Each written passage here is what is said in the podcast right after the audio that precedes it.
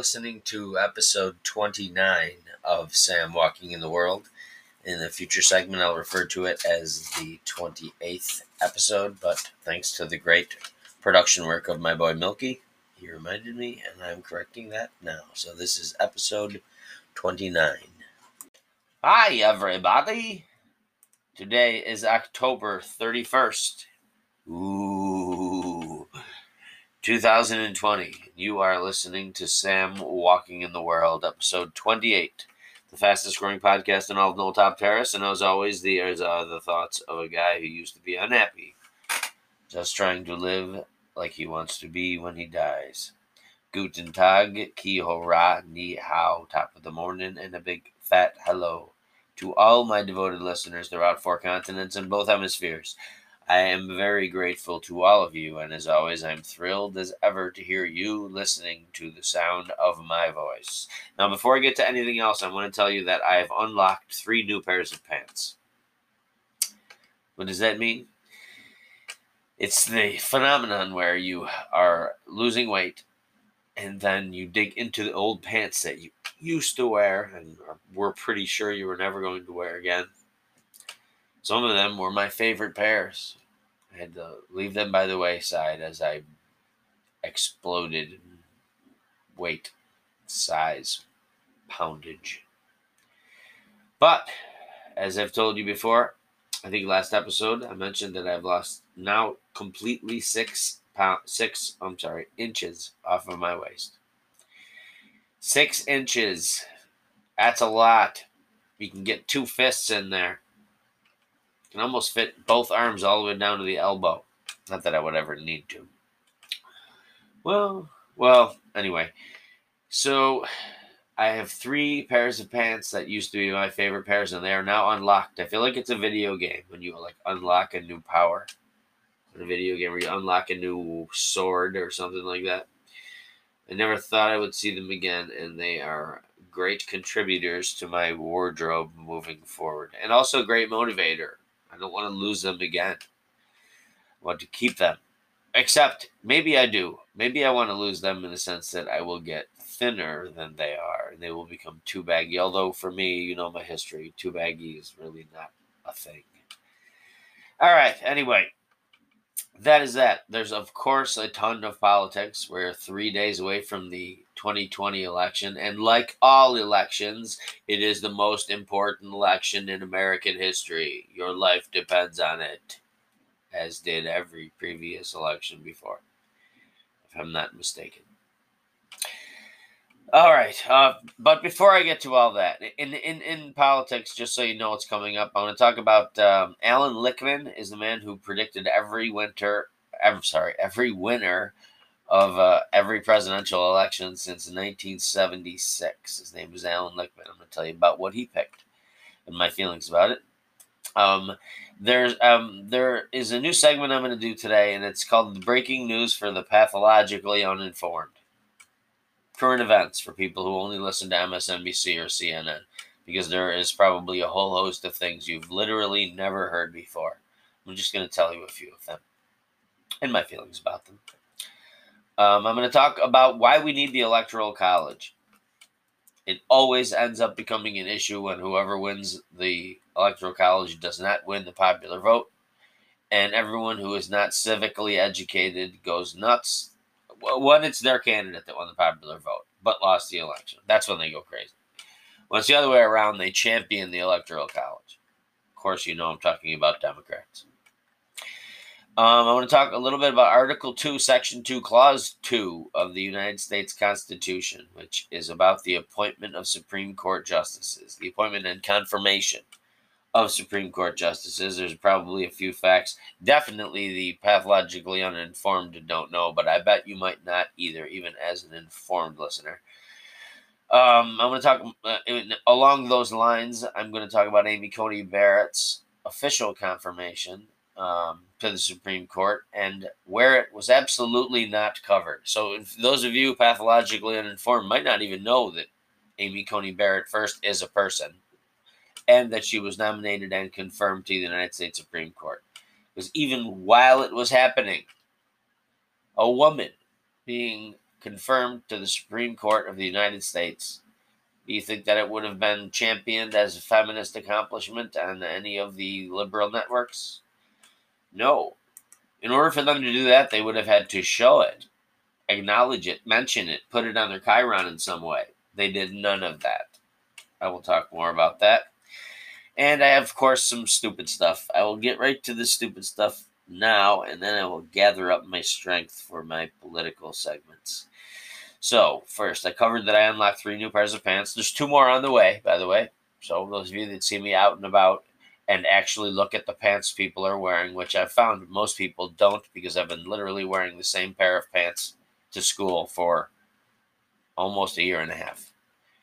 Uh, but we wear uniforms at our school, and um, I have a, a, a quarter zip pullover that a lot of teachers wear, and it's very nice. And that tends to be my my quote uniform top, and then the pants kind of. I don't think anyone. Well, maybe they do notice, and I'm just I'm just fooling myself like a like a, an alcoholic who is sloppy all the time, and just because they're used to being sloppy, they think other people don't notice it. Anyway, First thing I want to talk about is the Capillus laser cap. Now, I know that many of my listeners probably watch the Fox News channel. So, aside from being completely inundated by my pillow commercials, not only does Mike Lindell do a a my pillow commercial at every intermission of every show, he also interrupts his own commercial so he can have another commercial inside the commercial. I find that kind of insulting. You cannot interrupt X with X. If you know what I mean. But anyway, I do like the guy. And I read his book. And his book is very powerful about how he was a, a crack addict. I think it's called From Crack Addict to CEO. Got one of those cool covers where, depending on the angle you lean it at, it's got a the face of a beaten down crackhead, and then uh, um, a competent professional CEO like those old baseball cards used to do. Anyway, the Capillus laser cap. You had to have seen this commercial. It and, and most of the infomercials like this, I just I, I try to let myself go with it because I know the audience that they're trying to communicate to and they have to keep things as middle of the road, mainstream, simple as they possibly can in order for people to just understand what the product is. So they always have that other guy there's the person who's pitching the product, and then there's that other guy or woman. And the conversation that they have for our benefit is just ridiculous.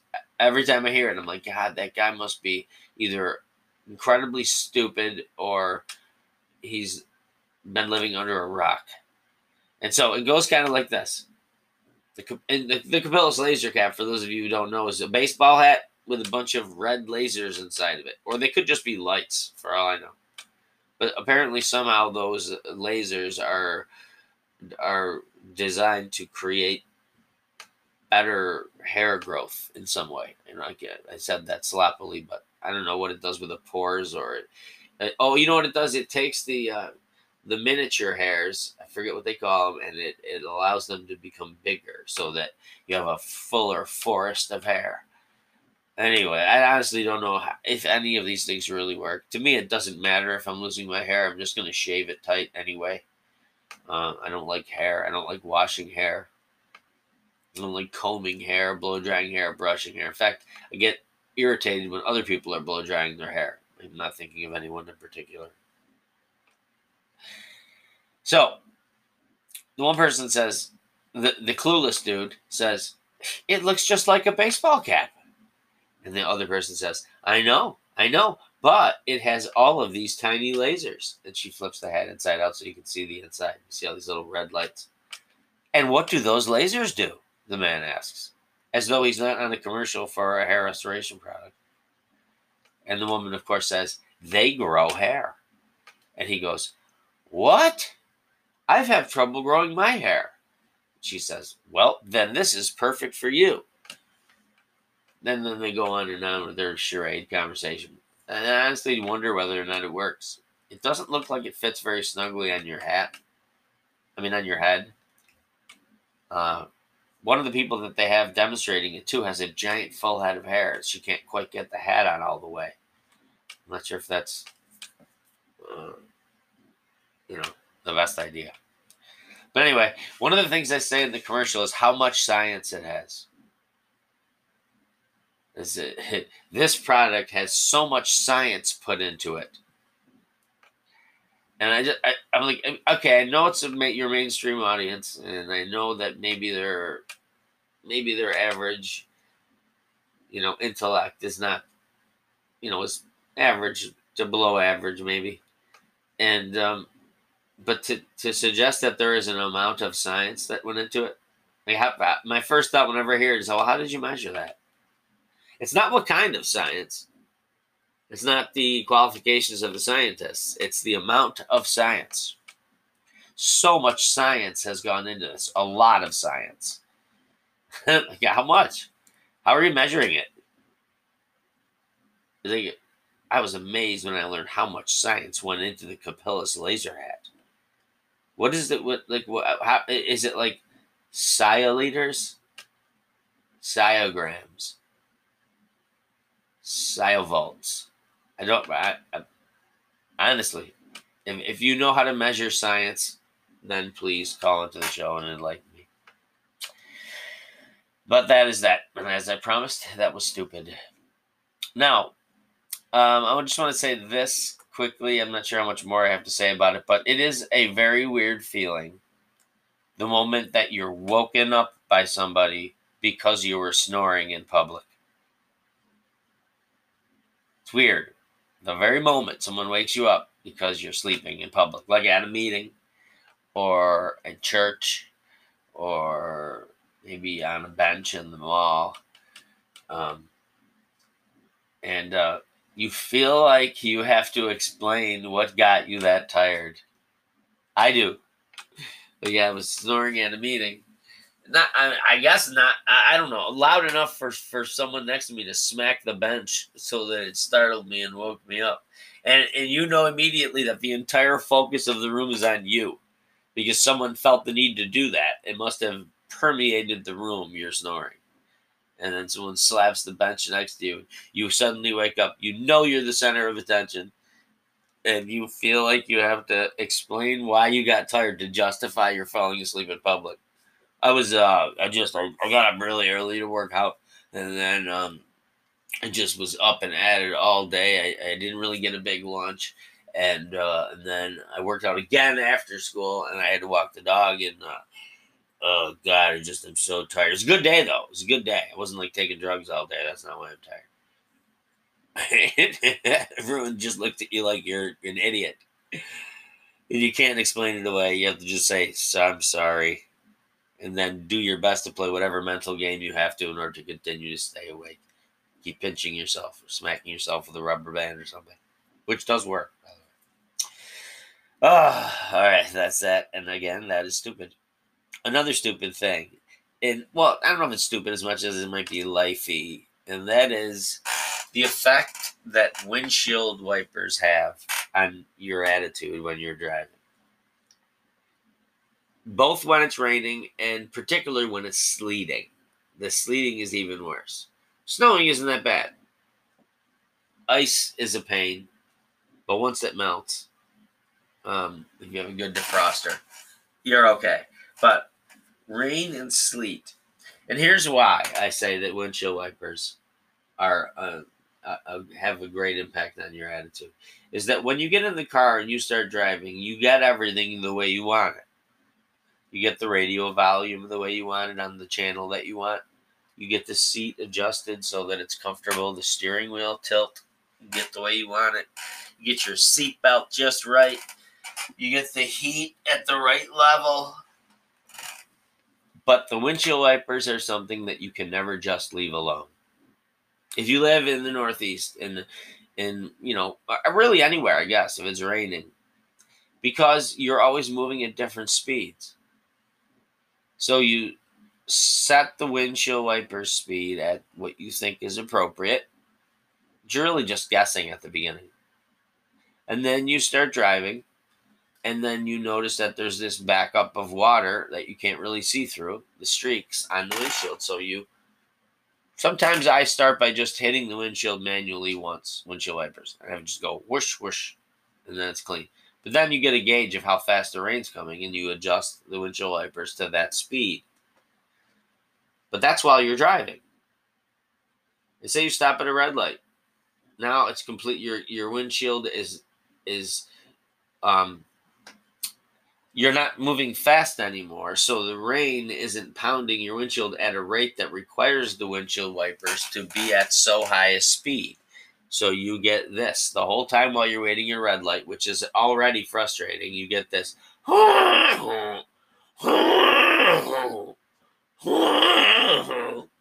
because your windshield is dry and your windshield wipers are going. It's even worse when it's raining very hard out and you have your windshield wipers at like this speed,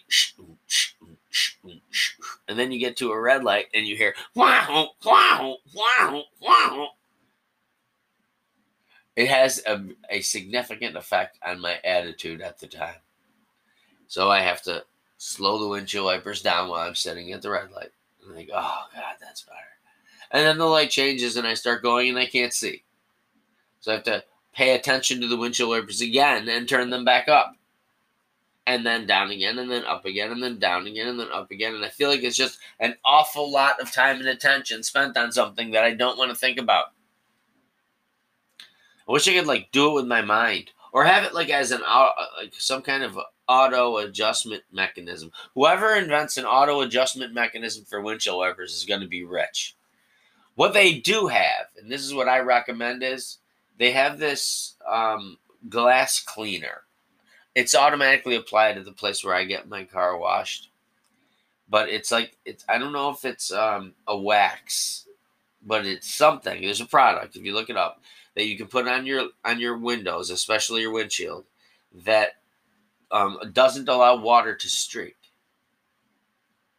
And so even when you're driving, like when I'm driving, even on the highway, I don't have to have the windshield wipers on super fast, and I can go long periods of time without them on, even in a a pouring rain because the water runs in beads straight off of the windshield or it sits in beads on the windshield and for some reason the view that you get through them is not um, obstructing you. It's um it's actually it doesn't even enter my mind when i'm uh, and at moments i'll realize it, like oh my god the windshield wipers aren't even on. Like how awesome would it be to never have to use your windshield wipers again? And that's called summer. And that's why the winter is just sometimes very difficult to deal with in tiny ways that add up. It goes in that family of having to knock snow off your boots, having to take layers of clothes off when you enter a house, always being too hot somewhere because you had to wear your jacket.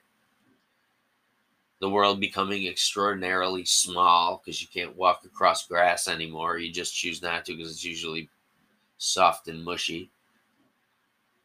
Anyway, I guess you can tell my feelings about the upcoming summer. Although, in retrospect, this, I mean, upcoming winter, I'm sorry. Uh, but in retrospect, this winter to me is still the one that bothers me the least. Last one was the one that bothered me the least. And this one bothers me even less.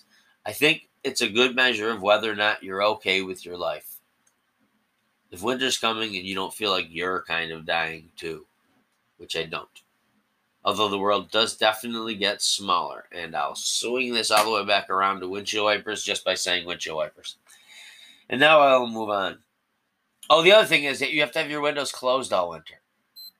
On rare occasions, you can open them, like if someone in your car is smoking, or if it just gets super super hot because you need to defrost the windshield but you can't breathe because it's so stuffy other than that you are hermetically sealed from the world while you're in your car and it makes me appreciate the uh, heating and air conditioning systems that are in cars to be able to be sealed up like that and still be able to find some semblance of a comfort level but how about that feeling in the spring when it, that first day when it's like 54 degrees and you can roll your windows down and leave them down while you're driving? That is a feeling. I had no idea I was going to take that long on that. Um, there's a couple more stupid things that I want to talk about, but I'm going to have to wait until after break because my mouth is getting wicked dry. So I will take a quick break and I'll be back after these quick messages. Milkman. Welcome back to Sam Walking in the World, episode 29. And I have some more stupid stuff. I'm not done. That's how much stupid stuff occurs to me over the course of a week, even a day, really. But I meant to get to this last time, and so I'm going to get to it now. Uh, I mentioned that there are some television commercial campaigns, aside from My Pillow and uh, Capillus hair cap, that I think ought to be phased out. Now we've gotten to know the, the characters in these commercials so well whether we wanted to or not. And and it, I, it would just be strange if they just disappeared. So remember, these are characters that we're talking about, not people. And I imagine, I imagine the, uh, I think his name is Patrick, uh, for SimpliSafe, the guy who wears the black hoodie inside his own house because he just got back from work as a burglar and he was able to gauge the effectiveness of all the security systems in the area from from which he stole or chose not to stole steal. And apparently uh, SimpliSafe is the best according to him. But he's sitting there in his own house talking to us and i gotta imagine it's probably like two or three in the morning. And he's not breaking into people's houses in the middle of the day. So i have this dream fantasy where I can I can rid all, rid us of all the people and end the commercial campaigns. And and I actually dreamed part of it, but and I don't mean this as any kind of incitement to violence. I'm talking about characters. Characters die all the time, by the way. I imagine him talking to us from his lazy boy downstairs where he normally sits with the stairs behind him. And I imagine him waking up his wife who creeps down the stairs with the family firearm, wondering if someone has broken into her house. And then she sees a man in a black ski mask turn around from the chair and she shoots at him. But she misses and she hits Flo from Progressive, who is having an affair with him. And so she, at first she's like, "Oh no, I shot Flo," but then she's like, "What is she doing with my husband anyway?" And then that's when she realizes that it's her husband, but her husband's already spooked, and he goes running out of the house, and he gets trampled by the LiMu Emu. And they collide at such a violent speed that they both go flying into trees, and sadly, tragically, everyone passes away. And they can think of something new we go back to the caveman. I used to like the progressive caveman. So easy a caveman can do it. Yeah, I think I'd like to see him back. Maybe he could be like the uh, pallbearer at one of their funerals. You could work it in that way. I don't know. Okay, anyway, I'm sure you're probably sick of those two. Forgive my violent streak. Okay, I came up with a word. This is the best I can do. It's called, uh, it's a verb, and it's, the verb is mascarding. When you mascart, means that you forgot your mask in your car. And you have to go back to your car and get it. And on the way, someone can be like, What are you doing? You didn't even go in. You can be like, Ah, I mascarded. And the guy can be like, Oh my God, I mascard all the time.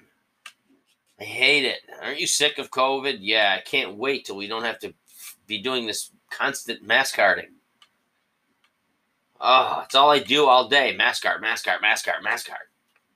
Can't wait till we don't have to wear these things into the store. Especially can't wait till I don't have to walk back to my car to get my mask. Oh, hey, did you do you mean mascarding? Yeah, I meant mascarding. This guy and I are talking about it right now. Oh man, I mascard all the time too. And now I've made my point. Okay, I'm gonna get right to my political stuff. There's so much of it, and I don't really need a break, and I'm kind of anxious to get to it. So First, I told you in the introduction about Alan Lichtman. Alan Lichtman is a political scientist who has predicted the winner of every presidential election since 1976, including the last election. He predicted that Donald Trump would beat Hillary Clinton. And I gotta say, most people did not see that coming. This election, he has chosen Joe Biden And this is how he makes his decision. He has these factors that either are working against or not working against an incumbent party. So there were a number of these working against Hillary Clinton because she followed Barack Obama and it was a Democrat, it would be a Democrat incumbency. And he has like these 12 factors. And if six or more of them are at play, are, are working against the incumbent party, he doesn't do it by challenger, he does it by incumbent. Um, then they then they've lost. He's predicted it using this formula since 1976, and he's been right every time. Now, how do I feel about it?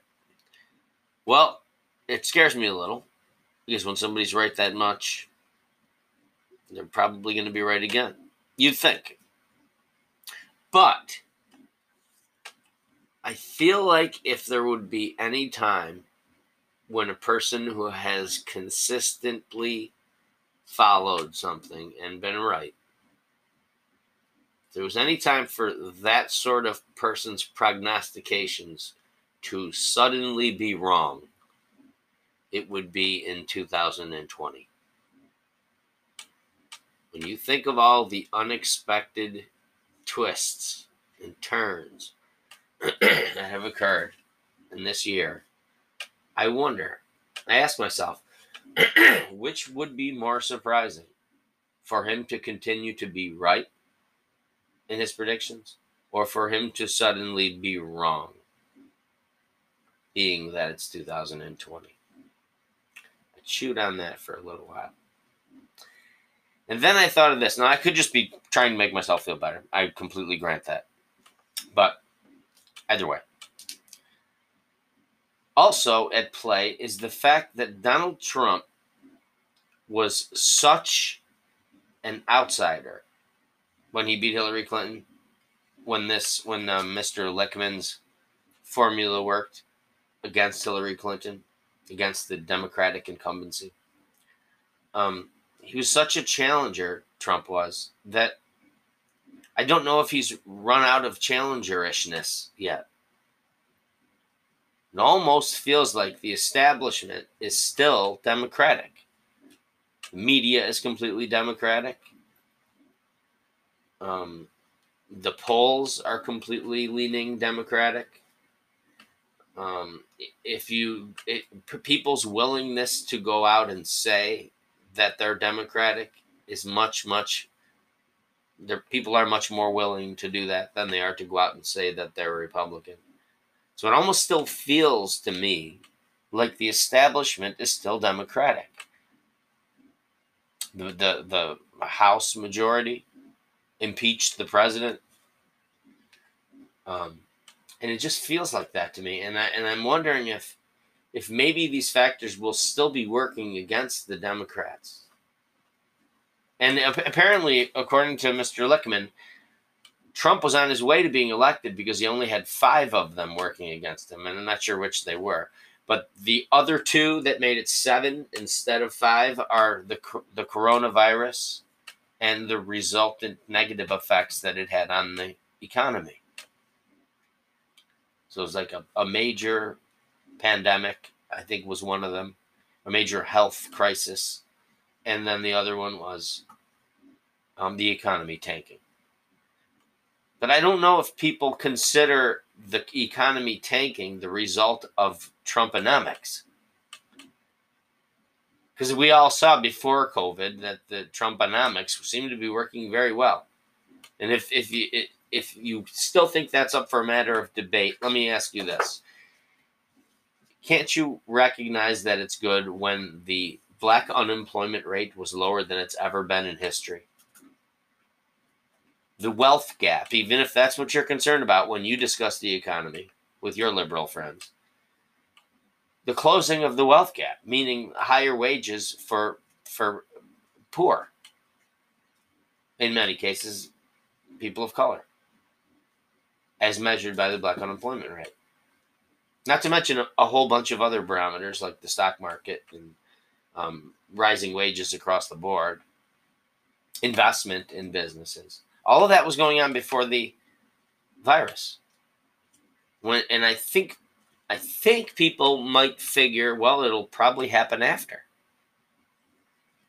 I don't know how many people think honestly outside of who they want to win the presidency. I don't think that most people really think that Trump wants the everyone to get corona and for people to die from it and he's just and I also don't think most people want the economy to stay shut down. If anything would make somebody put aside their feelings about politics in every other way except the economy, I would think, say they ran a small business, would think they might be able to see through those things, or at least put them aside, as important as they may be, like pro choice, things like that, and say to themselves, my business was growing. I want my business to keep on growing.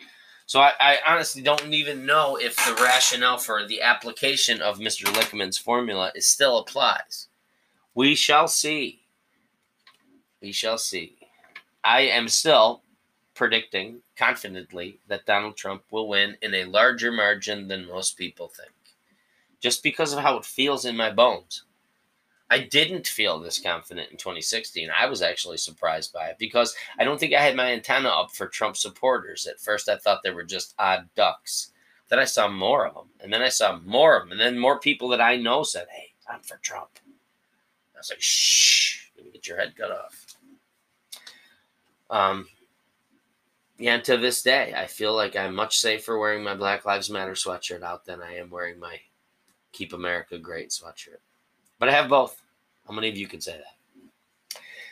Okay, now um, I am going to take a quick break now. Then I'm going to get to my brand new segment, which I'm going to have so much fun with. Mm, it is called Breaking News for the Pathologically Uninformed, and it's current events for people who have only listened to MSNBC or CNN over the last four years, or even four weeks, maybe even four days. And so uh, I have that for you for your enjoyment right after this quick break. In the following segment, Talking to Frank, who talks a lot, will analyze the NFL quarterback class of 2020 in his own unique way. Happy Halloween. This is Talking to Frank that talks a lot. They are amazing this year. They are the best. In, including Justin Jefferson, CeeDee Lamb, Joe Burrow, Tua Tagovailoa, Justin Herbert, and the list goes on and on. This talks brings talks about here. Happy Halloween. Stay safe. Have fun. Welcome back to Sam Walking in the World, episode 29. That message was brought to you by Talking to Frankie, who talks a lot. Now, moving on to my new segment. Breaking news for the pathologically uninformed. Current events for people who only listen to MSNBC and or CNN. Here is this week's list of things you've probably never heard of or heard. Number one, Walter Wallace Jr. was carrying a knife. In Philadelphia, Walter Wallace Jr. was carrying a knife. Number two, the gross domestic product of the United States increased by 33% this quarter. Number three, Donald Trump has, in fact, condemned white supremacy. Four, Donald Trump is also currently gathering support from the African American community. And five, a person named Tony Bobulinski exists in the world. I'll tell you more about him as I tell you more about each of these. Going back to number one. First breaking news for the pathologically uninformed Walter Wallace Jr. had a knife. In this most recent altercation that made national news, Walter Wallace was unfortunately killed by police officers who were called to the scene of his baby's mother's house, I believe, or maybe his mother's house. But the two of them, his baby's mother and his mother, um, both called him his mother currently had a restraining order against him. And he was obviously acting crazy. So they called the police, and the police showed up. And the police at first were actually kind of moving away from him while he had the knife. And then he moved at the police officers, at which time they shot him. Um, also, related to this, that you might not know, is that it is generally not, in fact, exclusively not taught to police to shoot to wound. And, and the biggest reasons for that are if they try to aim in a particular place and miss, they might hit someone innocent. Bullets might ricochet off the ground if they shoot at a leg, and it might hit somebody innocent or go into a house. Another reason is that the person might continue advancing on them, being injured but not stopped. And so, center mass is actually the safest place, both for the cop and for everyone else around. Unfortunately, it's not very safe for the person who's approaching the police with a knife. And just a little bit of background I got from my friend, Officer Brandon Tatum, who I really recommend too. He's another podcast I listen to, Officer Brandon Tatum. Um, and he used to be a police officer himself in Tucson, Arizona. And he is an African American man. And he informed me of some things I did not know, even though I listened to outlets other than MSNBC and CNN. And they are this Walter Wallace Jr. has had 13 mugshots taken. 13 mugshots taken. Yet the press showed a picture of his of his middle school yearbook picture.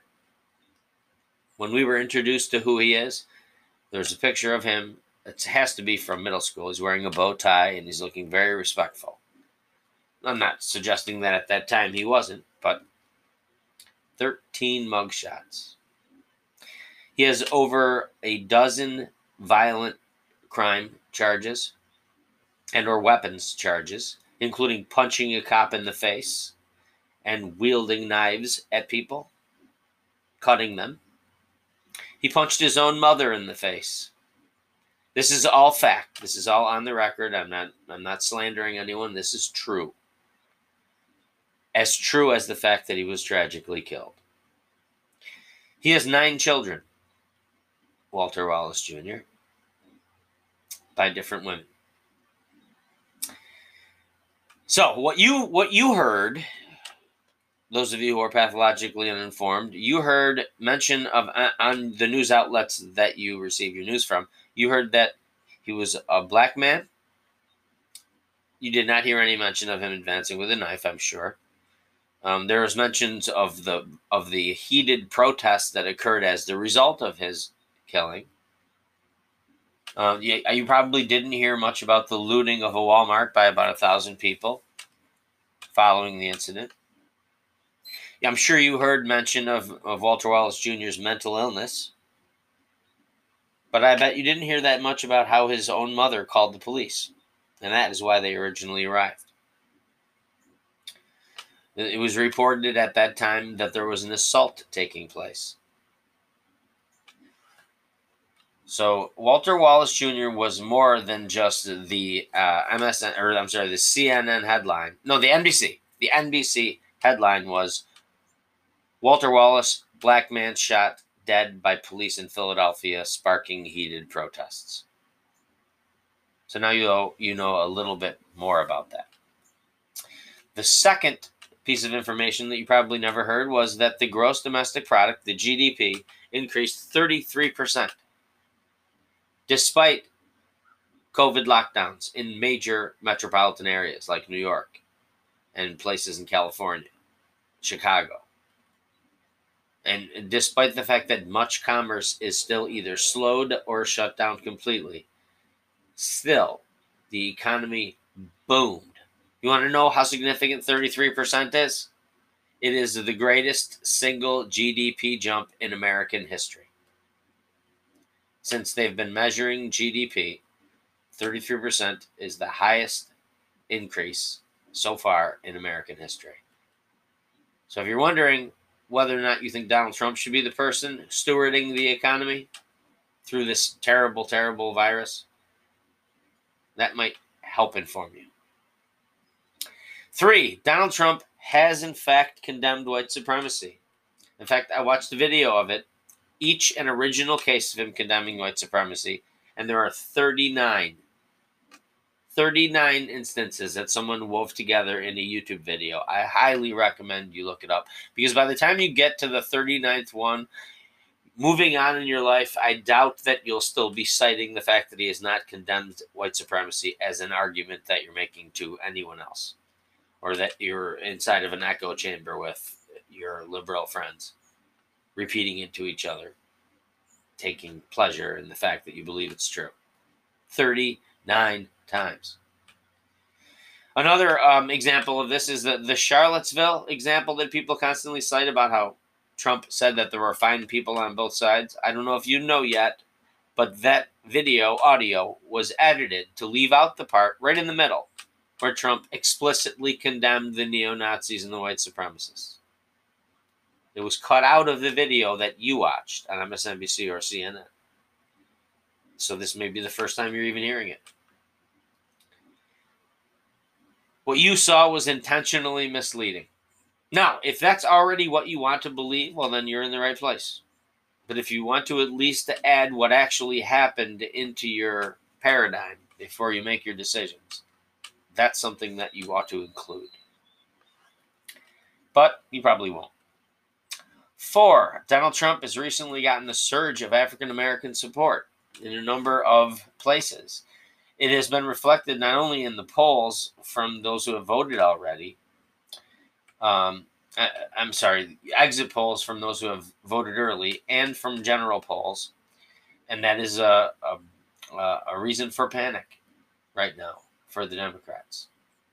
And I, I believe that's why Barack Obama accompanied Joe Biden to uh, to South Florida uh, at the most recent rally that they had. I think it might have been yesterday. Um, as you might know, what? Nope, you probably don't know. 50 Cent, Ice Cube, Lil Wayne, and another rapper. I can't think of his name, but he's a uh, Little Easy. Uh, all it, well, Ice Cube said good things about Trump's economic plan and how he doesn't want confiscatory taxes because he himself is an entrepreneur. But the other three came right out and endorsed Donald Trump. I think 50 Cent might have taken it back because that crazy actress that he was dating said she would get back together with him. I don't know how much of that ends up being gossip, but I think he might might have wavered a little bit but originally, he came right out and said, I, I want to be 50 cent, not 20 cent. And uh, they've each cited the, the Donald Trump's platinum plan to revitalize economic growth opportunities in predominantly black communities as the major reason why they're supporting him. Lil Wayne actually tweeted a picture that he had taken with Donald Trump um, in the White House. You probably didn't know that. Now, you have to make a decision. Could it be that Trump is actually not racist? Or do you have to think less of those particular rappers? Because I feel like it can only be one or the other. Either Trump might not be racist, or those rappers are sellouts. I'm putting the question to you now, if you're even listening to this, which I hope you are. And finally, and largest thing you probably never heard of is the existence of Tony Bobulinski. It is a funny name, Tony Bobulinski. But like any funny name, it starts to sound normal when you hear it a bunch of times and say it in conversation, discussion. Hey, did you hear about Tony Bobulinski? Tony Bobulinski said that. I wonder how credible Tony Bobulinski is. Are they doing anything with the information provided by Tony Bobulinski? And then before you know it, Tony Bobulinski is something that rolls off your tongue. But I'm sure it doesn't roll off your tongue. It would have to have entered your brain first. I doubt you saw it on MSNBC or CNN especially when it's related to something important or relevant to something serious, you will remember that name and it won't sound funny. But I bet it does still sound funny to you because it hasn't been said even once, as that I can tell, by a single news outlet besides Fox, except to say the Tony Bobulinski story has been debunked. The Tony Bobulinski story has been discredited. Now ask yourself honestly is that really because Fox is so in the tank for Trump that they've said it and covered it exclu- um, thoroughly and exclusively? Or is it because NBC, ABC, CBS, CNN, MSNBC are in the tank for Biden? Ask yourself honestly if these were Trump's children who were doing business with the Chinese. I mean, I can't even believe I'm saying that. Could you imagine if Donald Trump, if Donald Trump Jr.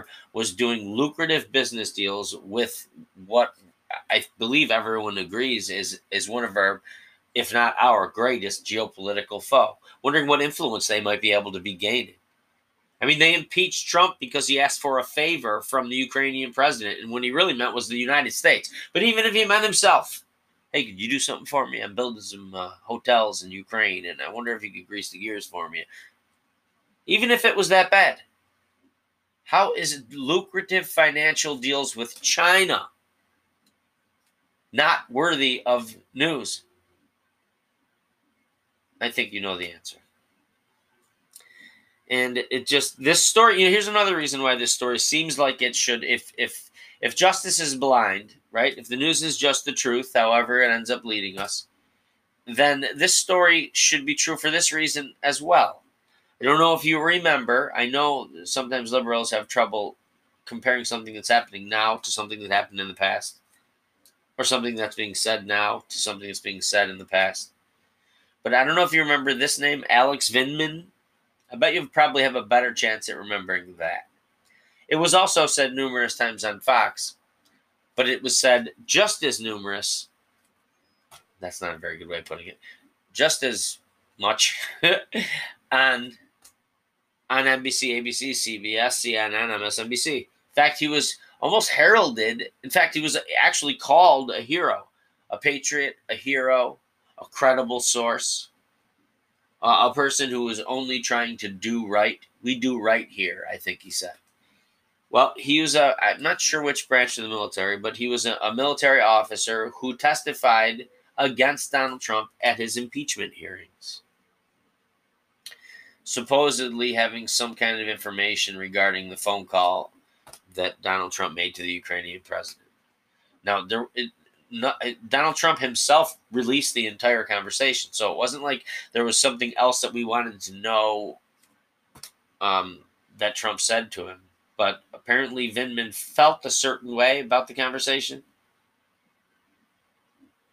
Now, Tony Bobulinski actually has information you probably haven't heard.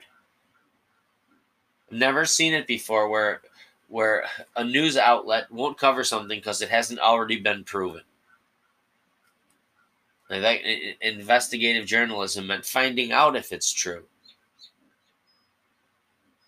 And in Alex Vindman's testimony was called a bombshell, literally, quote unquote, a bombshell on every one of those networks, multiple times. And what he said certainly wasn't proven. So I think I'm I'm probably preaching to the choir here, um, but I guess at least my listeners have the satisfaction of knowing that I feel your pain. And I also still, on purpose, I watch MSNBC. In fact, the greatest day in the world ever to watch MSNBC is the day after a Republican election victory. I wasn't even that big of a Trump fan in 2016, but I, I just I knew how much I disliked MSNBC. Morning Joe, Mika Brzezinski, who, by the way, I, I know she comes from wealth. Her father was a secretary secretary of state, maybe secretary of defense. Uh, but he had a high level position in uh, I forget whose White House, maybe Jimmy Carter, which would explain her liberalism. But honestly, I swear, it's a she can't hold a candle even to to to Joe uh, Scarborough, who did a major turn. I don't know how he used to have a show on, might have been on MSNBC back when they actually had conservative viewpoints. And he had a show called Scarborough Country. Might have been on Fox. But anyway, he totally flipped. But she just doesn't appear to even have, uh, you know what I mean, a, a single utensil on her plate. You know what I mean? She's got one oar in the water. She's going in circles. Oh, that felt good. I'm going to take a quick break. Uh, I know I sent you, if there actually are any of you MSNBC, CNN, uh, pathologically uninformed listeners, I know I probably sent you into info shock because you had to absorb so much actual information at once. Um, and as your body tries to process that, I'm going to take a quick break. But when I get back, I'm going to I'm going to give you some comfort news just for you, just for my pathologically uninformed MSNBC and CNN listeners. And I will have that for you right after this break. Hi, this is a great podcast. Everybody should listen to it. Welcome back to Sam Walking in the World. That message was brought to you by Hayden, a man in a boy's body. Now, I know that I put you probably into info shock. Um, so let me tell you how MSNBC pretty much this is pretty much how they covered an event that occurred recently. You tell me if you don't see what the actual story is hidden in there. This is a good example of how MSNBC covered an event, and this is probably what you got. Dun dun dun! It is 6 p.m. in the primarily coastal, urban, academic, and liberal elite sections of the country, and this is the anti Trump news. Tens of thousands of people waited outside because there was not enough busing to transport them out of a Trump rally in Omaha. Seven people were recorded going to the hospital, elevated body temperature. Enormous crowds could be seen standing in the snow, and it took hours to eventually transport all of those people out of the immediate area of the Trump rally and back home. Now, what's the story? On MSNBC, the story is they did not have adequate transportation, and Trump callously allowed people to be out in the cold. People who had decided to go there. See where I'm going with this? Tens of thousands of people arrived at a place to see Trump, support Trump. He wasn't in a parking lot with people honking their horns. It was actually at a place where tens of thousands of people showed up. They were not all allowed to be in, but tens of thousands of them were. And on their way out, they had to wait because, probably true, there wasn't adequate busing for them. It probably was not organized as well as it should have been. But is that really the story? Seven people went to the hospital with, or, or were reported to go to the hospital with, with fevers back to COVID, swings it back around to COVID. The story obviously isn't that tens of thousands of people showed up for a Trump rally or that Trump is garnering great support at his rallies. No, you wouldn't you wouldn't hear that. That would not be that would be a, a sleight of hand slide in that they would put into the story. They would they would report all around it. The story sitting right there in the middle.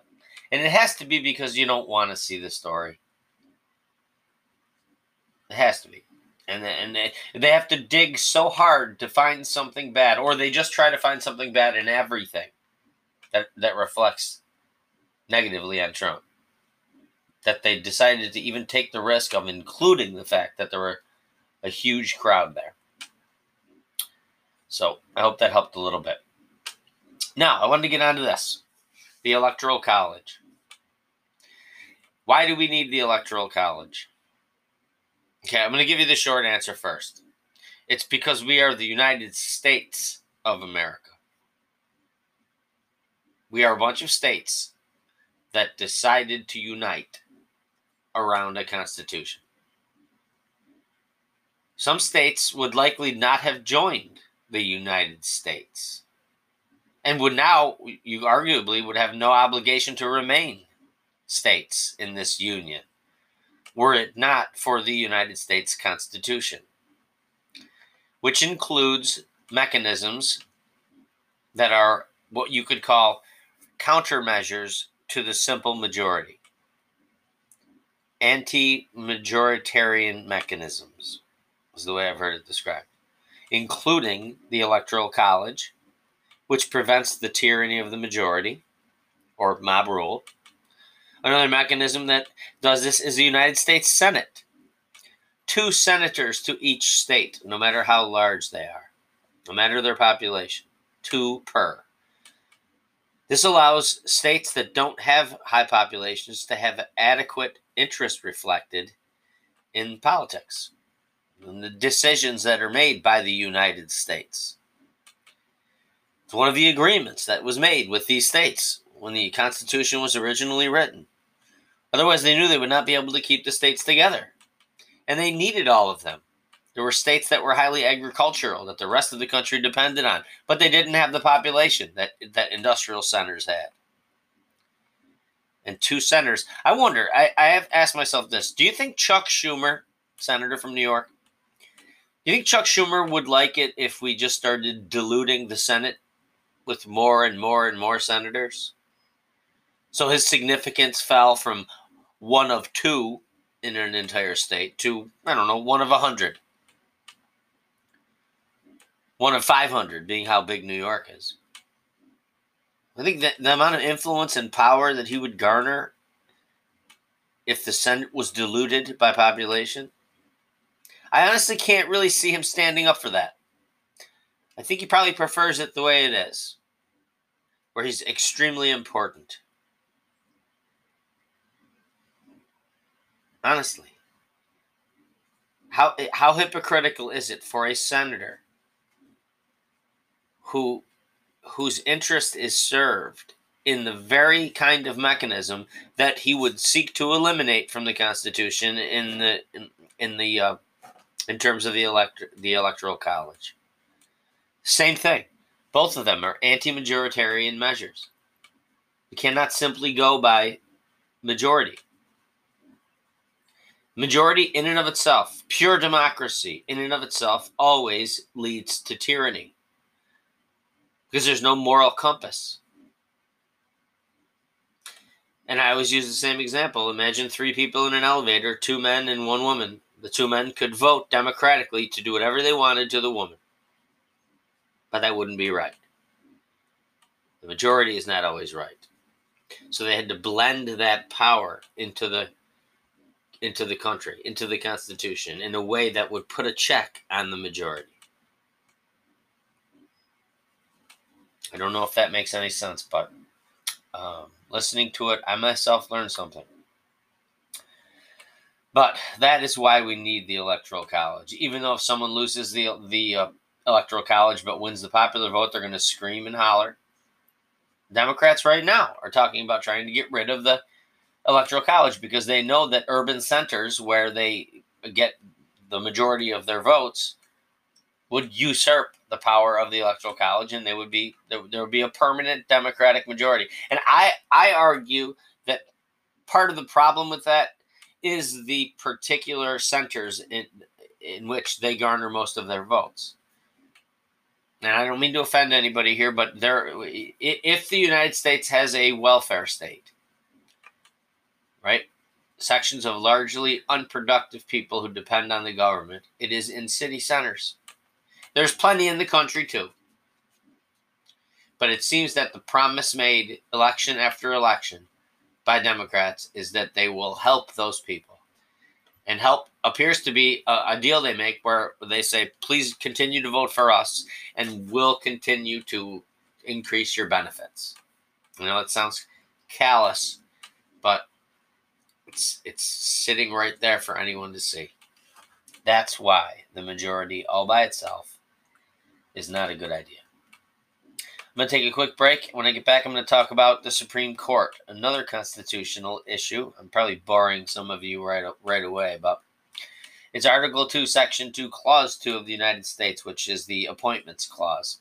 And that is how we get our Supreme Court justices nominated and confirmed and in particular the case of Amy Coney Barrett, which I will talk about, and in this whole business of should or shouldn't there be a confirmation of a justice during an election year, I'm going to give you a few facts on that for those uh, those uh, members of the audience who are pathologically uninformed. You might get some more information on this. I don't want to put you into shock though. Maybe you should tune out for a little while, maybe come back later on and play this part. This might just be too much actual information. And with that, I'll be back after this message. Welcome back again to Sam Walking in the World, episode 29. That message was brought to you by friend and partner, the Milkman. Now, the Supreme Court. I hope I didn't burn out you, uh, MSNBC, CNN folks. So you might not want to listen to this one. You might want to just go, I don't know, suck on your pacifier and come back to this one later on when you can absorb more actual information. But Article 2, Section 2, Clause 2 of the United States Constitution, also known as the Appointments Clause, it empowers the President to nominate and for the Senate to confirm nominees to the Supreme Court. Also to appoint public officials uh, of all kinds, mainly in this case, the, the justices of the Supreme Court. Now, the right now the the major argument that I hear from the left is is that the supreme that is that the Senate, the Republican Senate, refused to confirm Merrick Garland. So a few years back, I don't know, five years ago, um, President Barack Obama nominated Merrick Garland, Judge Merrick Garland, to the Supreme Court and the Senate refused to confirm him. So the Mitch McConnell led Republican Senate refused, in an election year, refused to confirm Merrick Garland, a justice nominated by Barack Obama of the opposite party, obviously. They acted like that was unheard of. How could you not do this? How could you not confirm him? And and Mitch McConnell said, well, in an election year, typically the opposite party does not confirm a presidential, I mean, a, a, a Democrat nominated candidate to the Supreme Court. But but it, if you watched MSNBC and CNN, you think it happened all the time. That all the time, a, a Democrat or Republican would nominate, and the opposite party would confirm in an election year. Here's the fact: it was tw- it has been 28. I'm sorry, 128 years. 128 years since the Supreme Court justice was nominated and confirmed in a presidential election year while the president's opposing party controlled the Senate. It was 1888. President Grover Cleveland nominated Justice Melville Fuller,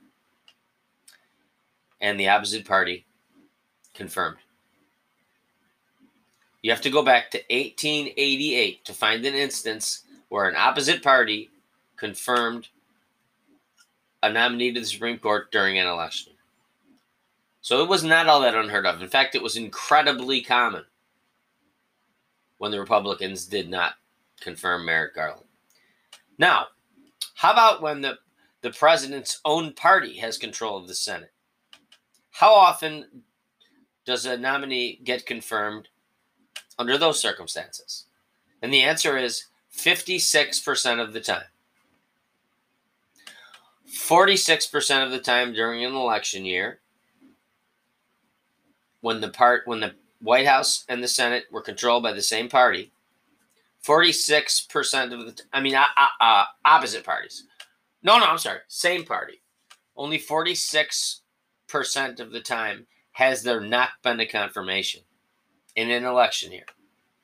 So, Democrat president, Democrat Senate, it's an election year. Only 46% of the time. Now, I know that's close to half, but to suggest that it's a crime to confirm a Supreme Court justice nominated by your own party in an election year, when it actually has happened throughout history 56% of the time. You probably wouldn't know that. It is not uncommon. In fact, by strict definition, it is more common for a Republican Senate to confirm a Supreme Court nominee nominated by a Republican president. So I don't understand. I mean, the, the only thing that I can see that's beneath it is they don't want a conservative nominated. And so now they're talking about packing the court, which Ruth Bader Ginsburg, one of her one of her last statements that she made, besides the alleged statement about how she didn't want her seat filled by Donald Trump, she also said it would be wrong. You know who else said it would be wrong to pack the Supreme Court? Joe Biden. In 1983, he said it would be boneheaded. Apparently, he's grown a lot more bone in his head between then and now. Must be all bone. Looks like it has grown too. Anyway, I don't want to get personal. So Barrett gets, gets confirmed, and the Dems lose it. Totally lose it. Because they don't know how to lose. Without breaking the game, they don't know how to lose, in my opinion. So Barrett's official confirmation to the Supreme Court occurred at 8:30 last I don't say last Monday or the Monday before that. Recently. 8:30 p.m. it happened. Prime time. MSNBC didn't even mention it. Her official swear the, the vote to confirm her and then later the swearing in, neither one was even mentioned.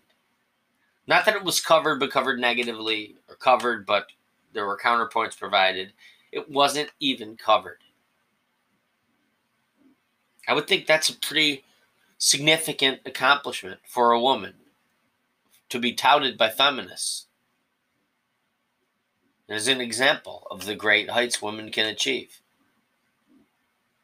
But nope, nope. Apparently, that's reserved for Democrat women and Democrat men. I mean, apparently, Democrat men are better feminists than conservative women. It seems very weird to me. But in this day and age where you can uh, name your own gender, I guess if you work that in, then boy, I'm not even sure what feminism means if you can pick your own gender.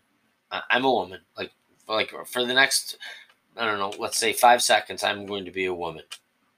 Starting now, I'm a woman right now. Right now, I'm a woman. And done. Now I'm a man again. I can do it again if you want. You can do whatever I want. Biologically, I don't change. Don't get me wrong. It's kind of ridiculous. I'm sorry.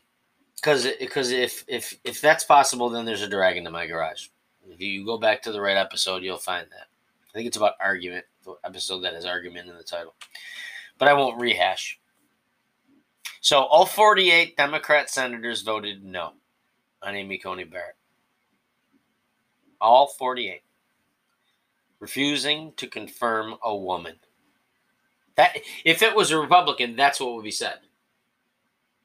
Refused to to to, to nominate a woman. I mean to confirm a woman. Said, so you, you honestly, you tell me what is it? What is feminism more about? Female solidarity or political ideology?